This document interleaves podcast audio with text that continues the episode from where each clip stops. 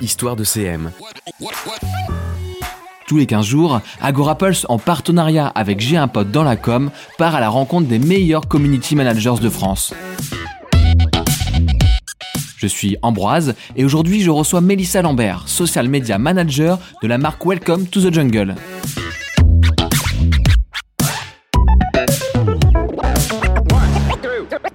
Salut Mélissa Salut ton parcours à la qualité de la cohérence, puisque tu ne quittes jamais les thématiques et ressources humaines, RH, et aussi marque employeur. Est-ce important d'être experte dans son secteur quand on est community manager? Oh bah ça aide. C'est sûr que ça aide beaucoup. Moi, j'avais pas du tout prévu de travailler dans ce secteur après mes études. C'est le hasard qui a fait que je suis arrivée là.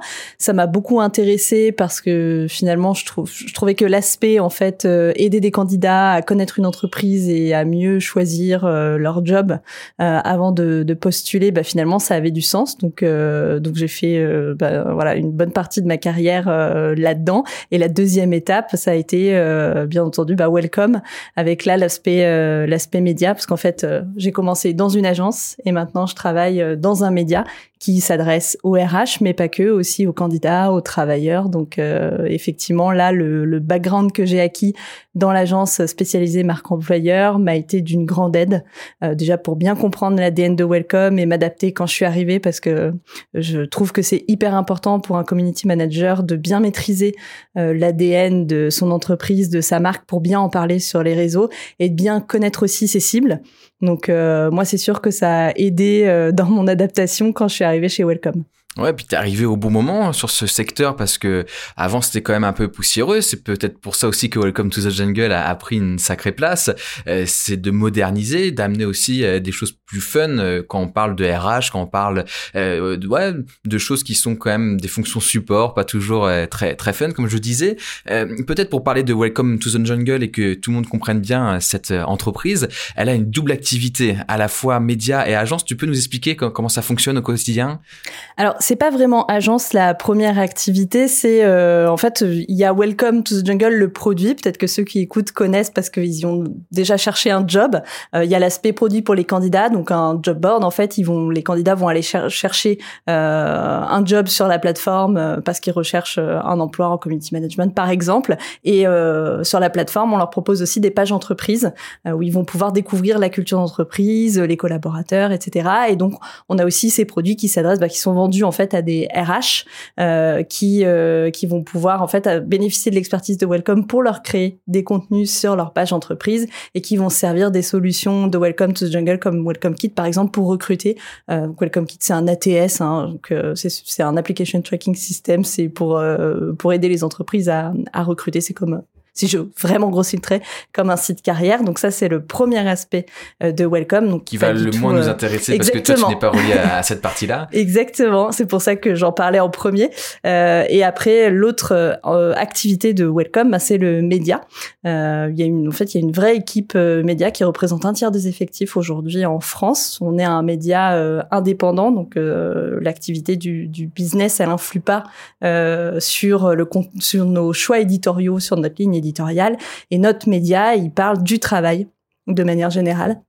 Donc on va s'adresser euh, tout autant aux travailleurs qu'aux candidats, aux étudiants, euh, aux managers. Enfin c'est très très large et on va aborder vraiment toutes les problématiques euh, qu'on rencontre au travail, du conseil aux articles et reportages de fond sur des sujets de société, des sujets engagés. voilà le community manager, il a besoin de créer du contenu, c'est pas une surprise, tout le monde le, sait, euh, mais pour prendre la parole sur les réseaux sociaux, toi tu une particularité, c'est que tu es dans un média et donc le contenu est déjà existant, il préexiste.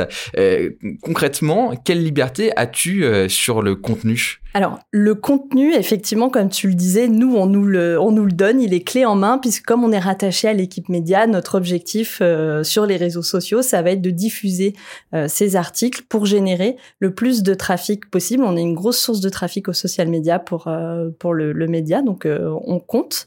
mais le contenu en lui-même, les articles, tout ça, c'est rédigé vraiment par l'équipe média, l'équipe éditoriale qui, en fait, qui, c'est une équipe pardon, de journalistes euh, qui ont ce savoir-faire, cette expertise, qui font de la veille, qui ont la plume, enfin qui ont du coup une expertise que nous au social media on n'a pas forcément.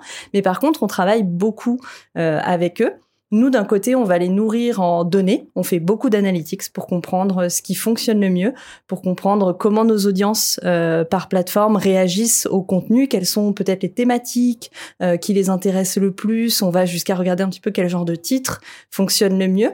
Donc, on va nourrir l'équipe éditoriale comme ça pour éventuellement que ça puisse euh, les aider à prendre certaines décisions éditoriales, même si, euh, bien entendu, on n'écrit pas nos articles pour les réseaux sociaux. Euh, et la deuxième façon qu'on a de travailler avec eux, c'est qu'on essaye de nous de trouver des nouvelles façons de valoriser le contenu qu'ils nous fournissent sur les réseaux.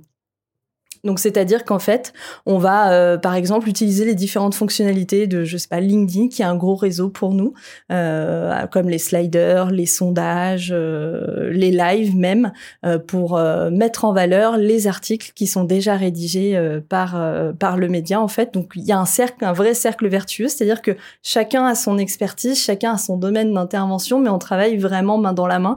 Et ça c'est super intéressant et c'est vraiment quelque chose que, que c'est vraiment en fait un conseil, je pense que je donnerais euh, à ceux qui se lancent dans le community management ou qui font du community management. Je trouve que c'est très intéressant d'avoir des synergies avec d'autres équipes et notamment des équipes qui produisent du contenu, euh, parce que pour le coup, j'ai fait aussi, euh, j'ai connu l'autre aspect du métier où tu vas créer toi-même du contenu, tu vas être bah, à la réflexion, à la création, à la diffusion et où tu peux parfois, je trouve, euh, manquer d'efficacité dans la création de contenu parce qu'en fait, euh, t'as pas forcément cette expertise-là. Euh, et donc, le fait d'être peut-être un peu moins dispersé, je trouve que ça nous permet d'être beaucoup plus efficace. Comment tu dessines cette euh, ligne rouge entre le chef éditorial et le community manager? Tu en as un peu parlé là, mais euh, au, quotidien, euh, comment tu arrives à savoir que ça, c'est du contenu organique pour les réseaux sociaux, ça, c'est de l'article. Je suppose que c'est très tentant au fur et à mesure, des fois, d'aller un peu plus loin et de se dire, mince, je suis peut-être plus à ma place. Ça, ça nous arrive rarement, voire même je dirais jamais. En fait, on, je pense que la répartition des rôles, elle est très claire chez nous. Euh, c'est-à-dire que nous, on est au social media, on est rattaché aux médias, mais on est quand même très autonome dans notre façon de travailler. On va assister de temps en temps aux conférences de rédaction.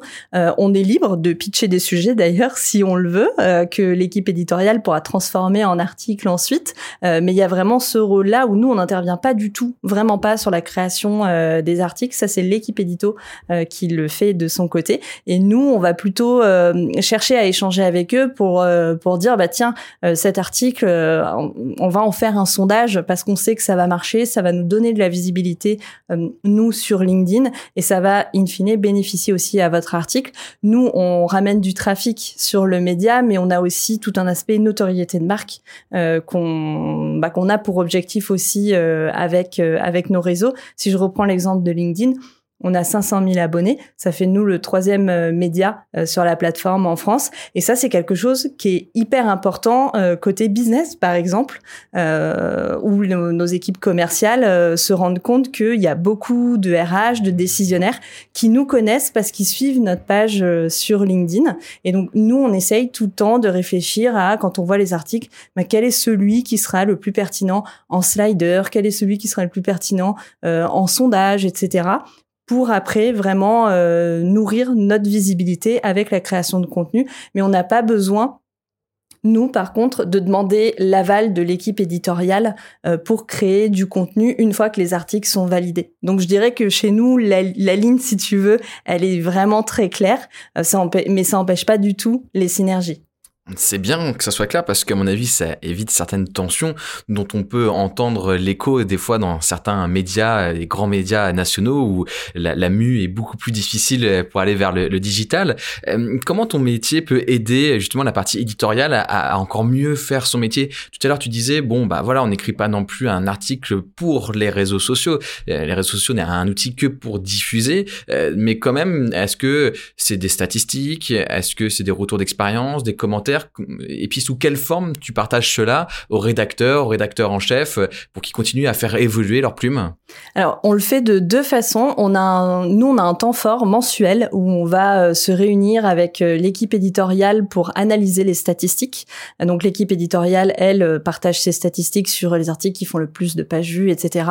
Nous, on partage les statistiques sur ce qui se passe sur les réseaux sociaux et on note mois après mois un peu ce qui, ce qui s'est passé, quel article a reçu le plus de commentaires commentaires, quelles sont les audiences qui marchent le mieux sur les réseaux. On discute de tout ça avec l'équipe. Nous, ça permet aussi de sensibiliser à ce qu'on à ce qu'on fait. Je trouve que c'est très important d'avoir ce temps d'échange où on va faire de la pédagogie autour des réseaux parce que c'est vrai que c'était aussi vrai quand je travaillais en agence, mais tout le monde n'est pas du tout familier avec avec les réseaux, avec ce que ça implique, avec les statistiques et ce qu'elles veulent dire. Donc je trouve que ce temps d'échange, il est hyper important. Et après, au quotidien, on a en fait tout simplement une chaîne Slack euh, où on va un peu remonter euh, bah, les potentiels bad buzz qui va pouvoir euh, y avoir, où on va travailler main dans la main avec l'équipe, soit sur des suggestions en leur disant bah peut-être que là il faudrait éditer euh, l'article ou en tout cas apporter un disclaimer euh, parce que il y a ça qui remonte beaucoup dans les commentaires où on va leur dire euh, là en fait ce sujet il est en train de partir très très fort donc on va on va le surveiller c'est peut-être quelque chose qu'on va vouloir reproduire soit parce que le format marche très bien soit parce que la thématique parle beaucoup à notre audience. La course à la création de contenu peut être harassante. D'ailleurs, vous réutilisez des articles déjà publiés. Euh, quelles sont vos règles d'or pour éviter la redondance, pour euh, respecter cette économie de l'attention euh, de vos 500 000 abonnés, notamment sur LinkedIn? Ah, c'est pas facile. C'est pas facile. Ça nous est arrivé une ou deux fois d'avoir des commentaires de gens qui disaient bon, j'ai beaucoup vu cet article là dernièrement. Euh, on joue beaucoup la carte de la transparence là-dessus, par, exemple, euh, où on a eu, euh, bah, typiquement quand on part tous en congé sur l'été reposte euh, des articles. Donc du coup, c'est souvent ces moments-là qu'on a ces qu'on a ces commentaires-là. On joue franc jeu avec l'audience en leur disant, bah écoutez, euh, là en ce moment, euh, c'est une période un peu plus calme. Donc oui, on reposte des contenus que vous avez déjà vus. Notre équipe édito est aussi en vacances, donc on revient avec de nouveaux articles à partir de telle date. Et après, on essaye, on travaille pour le coup là euh, bah aussi main dans la main avec l'équipe éditoriale qui va nous suggérer euh, des articles à repousser parce que euh, ils trouvent qu'on les a pas assez repoussés parce que ce sont des articles qui n'ont pas forcément eu des bons résultats. Donc nous, on va les intégrer au contenu qu'on reposte. On essaye aussi beaucoup de diversifier les, les contenus qu'on partage. J'en ai pas encore parlé, mais on travaille beaucoup aussi avec la vidéo, puisque en fait maintenant on est une seule entité. Il y a social media et vidéo qui sont dans une même équipe. Mais là, pareil, on a cette particularité-là chez Welcome de fonctionner avec une équipe vidéo. Donc nous au social media, on ne crée pas la vidéo.